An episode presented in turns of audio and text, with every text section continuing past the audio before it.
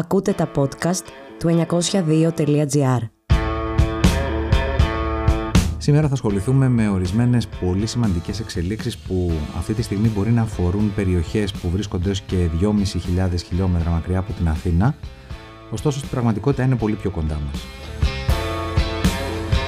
Είναι σαν ένα βραδύ καυστοφυτίλι που στην αρχή καίει μακριά, όμως μπορεί να φτάσει εύκολα εδώ που πατάμε. Η ελληνική κυβέρνηση έχει αποφασίσει να στείλει ελληνικό πολεμικό πλοίο, φρεγάτα συγκεκριμένα, ως τμήμα της ναυτικής δύναμης που συγκρότησαν οι Ηνωμένες Πολιτείες στην περιοχή της Ερυθράς Θάλασσας, υποστηρίζοντας το σχέδιο με το όνομα Prosperity Guardian, δηλαδή φύλακα της ευημερίας. Η κυβέρνηση, χωρίς περιστροφές, δηλώνει πως η αποστολή φρεγάτας με το αντίστοιχο προσωπικό, ορισμένα δημοσιεύματα κάνουν λόγο για περίπου 200 στελέχη των ενόπλων δυνάμεων, προέρχεται από το αίτημα των Ηνωμένων Πολιτειών, αλλά και γιατί η Ελλάδα διαθέτει τον μεγαλύτερο εμπορικό στόλο και πρέπει να τον προστατέψει. Σε απλά ελληνικά, αυτό σημαίνει ότι πρέπει να προστατευθούν τα κέρδη των Ελλήνων εφοπλιστών. Α δούμε όμως μια κρίσιμη λεπτομέρεια για το βαθμό επικινδυνότητας της αποστολής. Την ίδια μέρα που η κυβέρνηση ανακοίνωνε την απόφασή της για αποστολή φρεγάτας στα πλαίσια της επιχείρησης των ΗΠΑ στην Ερυθρά Θάλασσα, η ναυαρχίδα του αστικού τύπου, η καθημερινή, φιλοξενούσε ένα ενδιαφέρον ρεπορτάζ σχετικά με τους κινδύνους που έχει να αντιμετωπίσει τυχόν συμμετοχή μέσου του πολεμικού ναυτικού στη διακεκαυμένη ζώνη των στρατιωτικών επιχειρήσεων. Το ρεπορτάζ κατέγραφε διάφορες παραμέτρους που έχουν να κάνουν με τις δυνατότητες προστασίας που έχουν τα ελληνικά πολεμικά πλοία στην αντιμετώπιση πολλών ταυτόχρονων κινδύνων, όπως επίσης και ερωτηματικά σχετικά με την κατάσταση των πλοίων, την ηλικία τους αλλά και τη φθορά τους από τη συμμετοχή σε άλλες νατοικέ κατά βάση επιχειρήσεις. Μάλιστα, το ενδιαφέρον ρεπορτάζ καθημερινής κατέληγε ως εξής. Σε κάθε περίπτωση θα πρέπει να γίνει εξαντλητική εκτίμηση του κινδύνου μιας τέτοιας αποστολής, προκειμένου να αποφευχθεί η επανάληψη του φιάσκου της Λιβύης που οδήγησε στον άδικο χαμό πέντε νέων ανθρώπων. Την ίδια μέρα που γράφονταν αυτά, στις 11 το πρωί, η κυβέρνηση ανακοίνωσε τη συμμετοχή της στην επιχείρηση των Ηνωμένων Πολιτειών. Από τότε έχουν περάσει πολλές μέρες και βέβαια άλλαξε ο χρόνος και ανταλλάξαμε και ευχές για καλή χρονιά με ευτυχία για όλους. Μόνο που από ό,τι φαίνεται για τους λαούς της Μέσης Ανατολής, αλλά και για το λαό μας, αυτές οι ευχές ακούγονται σαν κακόγουστο ανέκδοτο όταν βλέπεις να δρομολογούνται τέτοιες εξελίξεις. Γιατί αυτή τη στιγμή διεξάγεται μια γενοκτονία σε βάρος του Παλαιστινιακού λαού. Γιατί αυτή τη στιγμή η ελληνική κυβέρνηση λύνει τις τελευταίες λεπτομέρειες για να αποπλέψει η ελληνική φρεγάτα για την Ερυθρά θάλασσα, μπαίνοντας στο στόχαστρο των Χούθη της Ιεμένης γιατί η ελληνική κυβέρνηση υπερασπίζεται ουσιαστικά τα συμφέροντα των εφοπλιστών των Ηνωμένων Πολιτειών της Αμερικής και του Ισραήλ που εκτελεί τη γενοκτονία στη Γάζα για τη Δυτική Όχθη. Επειδή το θέμα, όπως καταλαβαίνετε, είναι πολύ σοβαρό, θα περίμενε κανείς να γίνεται εξαντλητική συζήτηση γι' αυτό στα πάνελ και τις τηλεοπτικές εκπομπές. Φαίνεται όμως ότι έχει αποφασιστεί να πάει στα μουλοχτά και βέβαια με τη στήριξη όλων των κομμάτων πλην του ΚΚΕ. Μάλλον θα γίνει θέμα όταν συμβεί το απευκταίο και μετράμε φέρετρα, αλλά και τότε η κυβέρνηση και η αστική τάξη της Ελλάδας θα απαιτήσουν περισσότερο κρέας για τα κανόνια και για τη διασφάλιση των κερδών των εφοπλιστών. Να πούμε πάντως ότι το ελληνόκτητο πλοίο ζωγραφιά που χτύπησαν την περασμένη Τρίτη οι Χούθη με πύραυλο στην Ερυθρά θάλασσα είχε σημαία Μάλτας. Μάλιστα. Να στείλουν λοιπόν η Μάλτα, ο Παναμάς και ο Άγιος Βικέντιος από μια φρεγάτα να υπερασπιστούν τα πλοία των Ελλήνων εφοπλιστών. Εμείς γιατί να στείλουμε; Και σε αυτή την περίπτωση η κυβέρνηση της Νέας Δημοκρατίας βρίσκει πολύτιμη στήριξη από το Πασόκ και το ΣΥΡΙΖΑ, οι οποίοι συμφωνούν στην αποστολή μέσων του πολεμικού ναυτικού στην Ερυθρά Θάλασσα.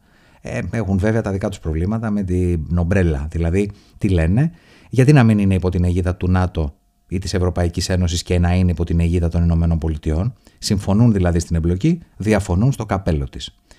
Εδώ ας ανοίξουμε μια παρένθεση.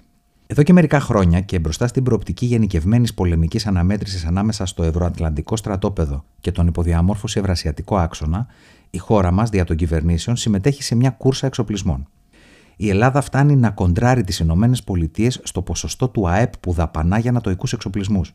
Και κάθε φορά που έρχονται αυτοί οι εξοπλισμοί στη Βουλή προς επικύρωση, όλα τα κόμματα επιχειρούν να πείσουν για την ανάγκη να ξοδευτούν δισεκατομμύρια από τους κόπους του ελληνικού λαού γιατί είναι λέει για την άμυνα της χώρας.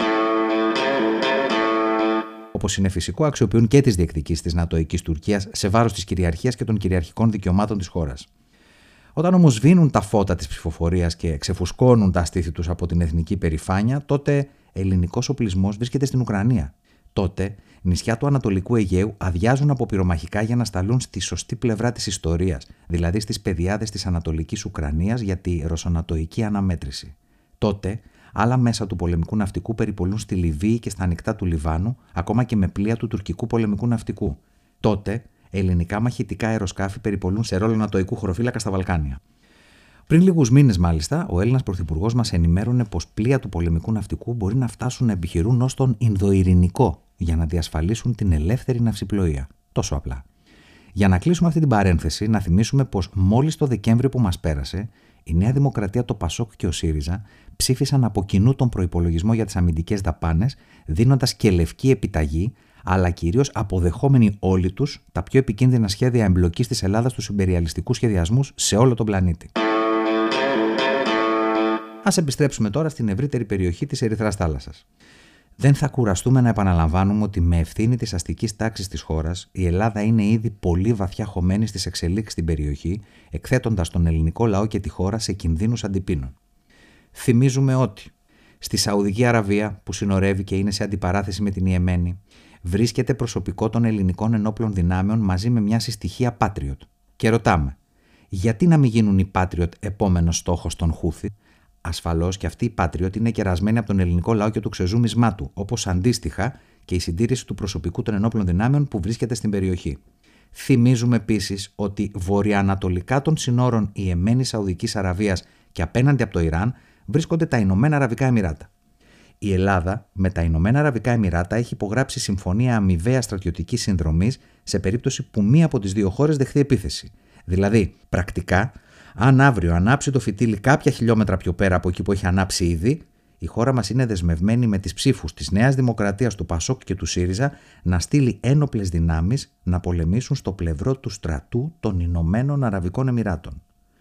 Όλα αυτά λοιπόν έρχονται να προσθεθούν ήδη στην πολύτιμη στήριξη που παρέχει η αστική τάξη της χώρας μας, η κυβέρνηση και τα κόμματά της στο κράτος του Ισραήλ και όλα αυτά τη στιγμή που οι Ηνωμένες Πολιτείες με τη Μεγάλη Βρετανία εξαπολύουν σχεδόν καθημερινά αεροπορικές επιδρομές στην Ιεμένη, ενώ οι Χούθη της Ιεμένης δηλώνουν ότι θα συνεχίσουν τις επιθέσεις στα πλοία, πολεμικά και εμπορικά που συνδέονται με το Ισραήλ, τις Ηνωμένες Πολιτείες και τη Μεγάλη Βρετανία.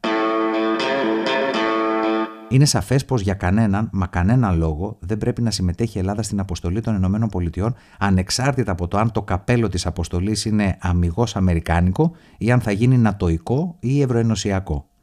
Ο λαός μας και η χώρα μπλέκουν σε θανάσιμους κινδύνους αποκλειστικά και μόνο γιατί αυτό ορίζουν τα συμφέροντα μιας χούφτας εφοπλιστών που στην ειρήνη και στον πόλεμο κάνουν χρυσές δουλειές μετρώντας αμύθιτα πλούτη. Ολοκληρώνοντας το σημερινό μας επεισόδιο, νομίζουμε ότι πρέπει να σκεφτούμε γιατί όλα όσα περιγράψαμε και που αφορούν άμεσα τον ελληνικό λαό και τα συμφέροντά του, αλλά και τα παιδιά του που υπηρετούν ως στρατιώτες ή ως προσωπικό των ενόπλων δυνάμεων, λείπουν παντελώς από τη δημόσια συζήτηση. Και αυτό τη στιγμή που ετοιμάζεται η αποστολή πολεμικού πλοίου σε μια εμπόλεμη ζώνη για συμφέροντα εχθρικά με τα συμφέροντα του λαού και της χώρας. Αυτό το παζλ συμπληρώνεται με την ψήφιση μιας σειράς κρίσιμων νομοσχεδίων σε βάρος δικαιωμάτων των εργαζομένων και της νεολαίας, όπως είναι η ίδρυση των ιδιωτικών πανεπιστημίων, το νομοσχέδιο για την επιστολική ψήφο, το νομοσχέδιο που διαλύει τα ψυχιατρικά νοσοκομεία και ιδιωτικοποιεί την απεξάρτηση.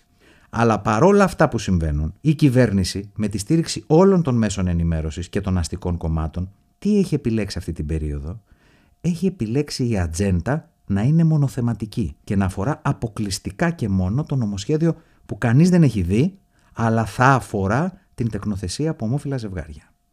Νομίζουμε ο καθένας μπορεί πλέον να κρίνει για ποιο λόγο επιλέγεται η βελόνα να κολλήσει σε ένα μόνο θέμα και με όρους που θυμίζουν μεσημεριανάδικο. Ο ελληνικός λαός έχει κάθε λόγο να ανησυχεί και να παλεύει για να μην συμμετέχει η Ελλάδα στο μακελιό σε βάρος άλλων λαών. Ο ελληνικός λαός έχει κάθε λόγο να ανησυχεί και να φωνάζει μαζί με όλους τους λαούς λευτεριά στην Παλαιστίνη και το λαό της που λιμοκτονεί δολοφονείται και εκτοπίζεται από τα εδάφη του με τη στήριξη και της ελληνικής κυβέρνησης στο κράτος δολοφόνο του Ισραήλ. Εμείς θα τα πούμε την επόμενη εβδομάδα και μέχρι τότε σε 902.gr και ριζοσπάστη θα βρείτε τις πραγματικές ειδήσεις.